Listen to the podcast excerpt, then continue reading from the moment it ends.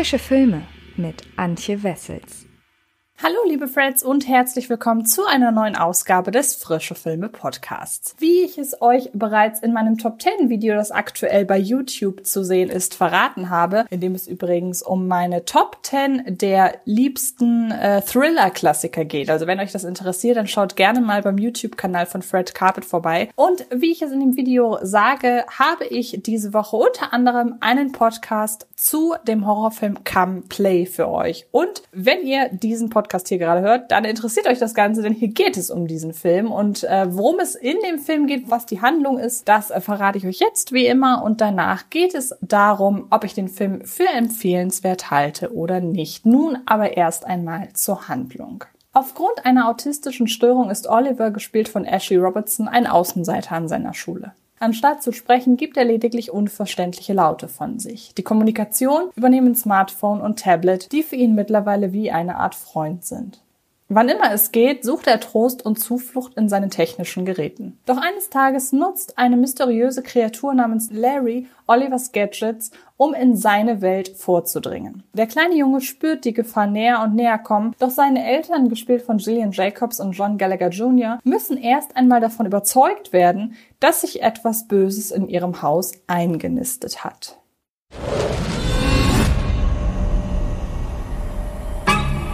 What are you staring at? Hey! What's this? This is Larry. He isn't from the world you know. Larry just wants a friend. Maybe we should stop reading. Will you be Larry's friend?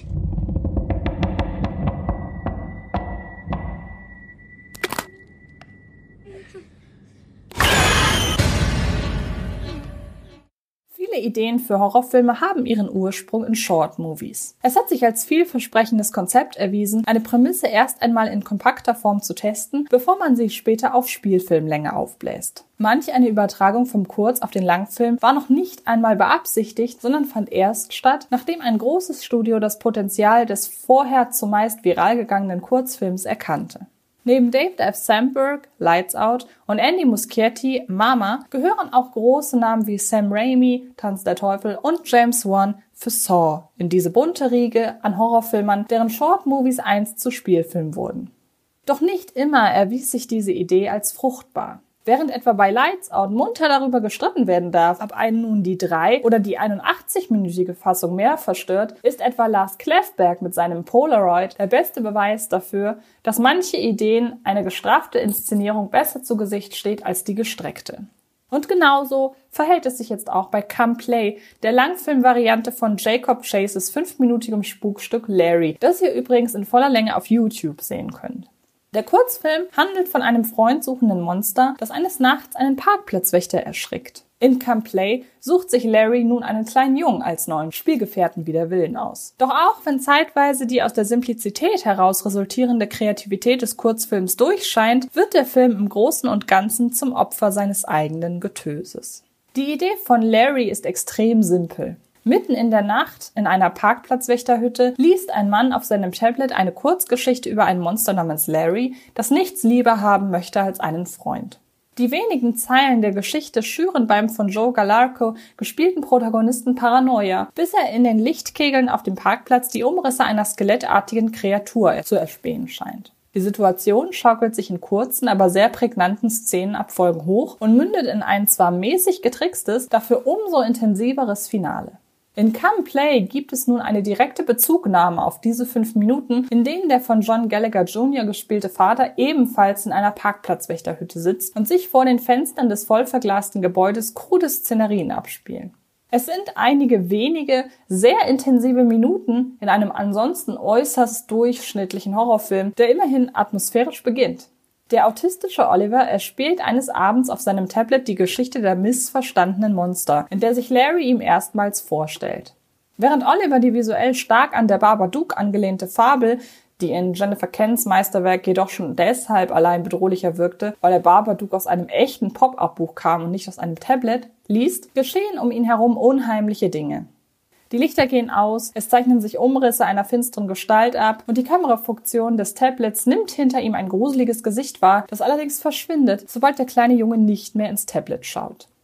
Es sind hier weniger die dem kleinen Horrorfilm einmal eins entlehnten Abläufe, mit denen sich das Unheil ankündigt, denn flackernde Lichter und plötzlich auftauchende Schatten gehören zu so ziemlich jedem Horrorfilm dazu, als vielmehr das intensive Spiel des gerade einmal elfjährigen Ashley Robertson, das dieses per se austauschbare Genrefilmszenario mit Leben, also entsprechend Angst füllt.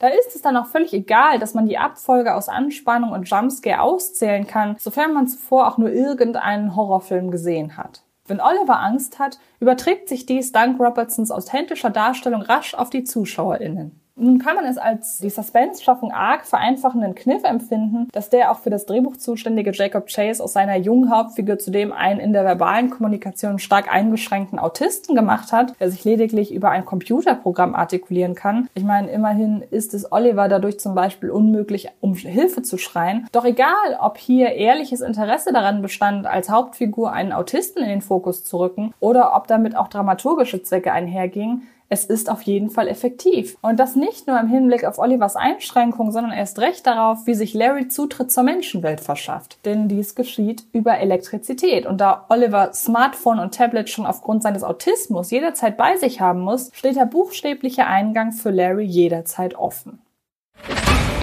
This thing wants our son. A friend. He just wants a friend. Stay away from my son. Did you turn it on? Finish the story.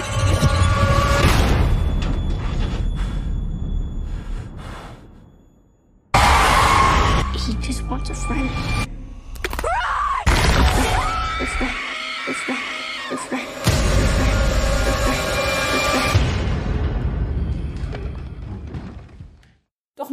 Erschöpfen sich die Pluspunkte von Camplay. Den Rest füllen Jacob Chase sowie sein mit dem Horrorgenre bestens vertrauter Kameramann Maxime Alexandre mit handelsüblichem Geisterbahnspuk. Unter bedrohlich dröhnender Musik baut sich ein Spannungsszenario auf, spärlich ausgeleuchtete Setpieces und das altbewährte Spiel mit Umrissen, plötzlichen Bewegungen und auftauchenden Fratzen tun ihr Übriges, um an genau jenen Stellen erschreckende Akzente zu setzen, an denen man sie erwartet. An dieser Stelle wird der Unterschied zwischen der Effektivität des Kurzfilms Larry und der Langfilmvariante Come Play besonders deutlich. Als sich Larry plötzlich in voller Größe vor dem Gesicht des Parkplatzwächters abzeichnet, genügt Chase der Schreckmoment ob des unerwarteten Auftauchens dieser nicht menschlichen Kreatur. In Camplay dagegen werden Larrys Auftritte zusätzlich mit einem markerschütternden Soundeffekt untermalt. Eine nicht selten auch von den Filmstudios und nur bedingt von den Kreativen selbst getätigte Anweisung, um die volle Power aus den Jumpscares herauszuholen. Leider wird Camplay diese Effekthascherei alsbald zum Verhängnis. Irgendwann ermüdet nämlich selbst dann das Muster aus Anspannung und Schockeffekt, wenn man am Ende einer solchen Szene immer wieder mit Gewalt aus dem Halbschlaf gerissen wird. Einzige Nebenwirkung, immerhin bekommt man so das durchaus sympathische Finale mit. Und so schön es auch ist, Community-Star Gillian Jacobs einmal mehr in einer Nebenrolle eines größeren Studiofilms sehen zu können, so verschenkt wirkt sie hier doch. Die sorgen- und aufopferungsvolle Mutter steht ihr zwar gut zu Gesicht, doch die meiste Zeit über beschränkt sich ihr Handeln darauf, entsetzt festzustellen, dass ihr kleiner Sprössling ja doch berechtigte Angst vor der Dunkelheit hat.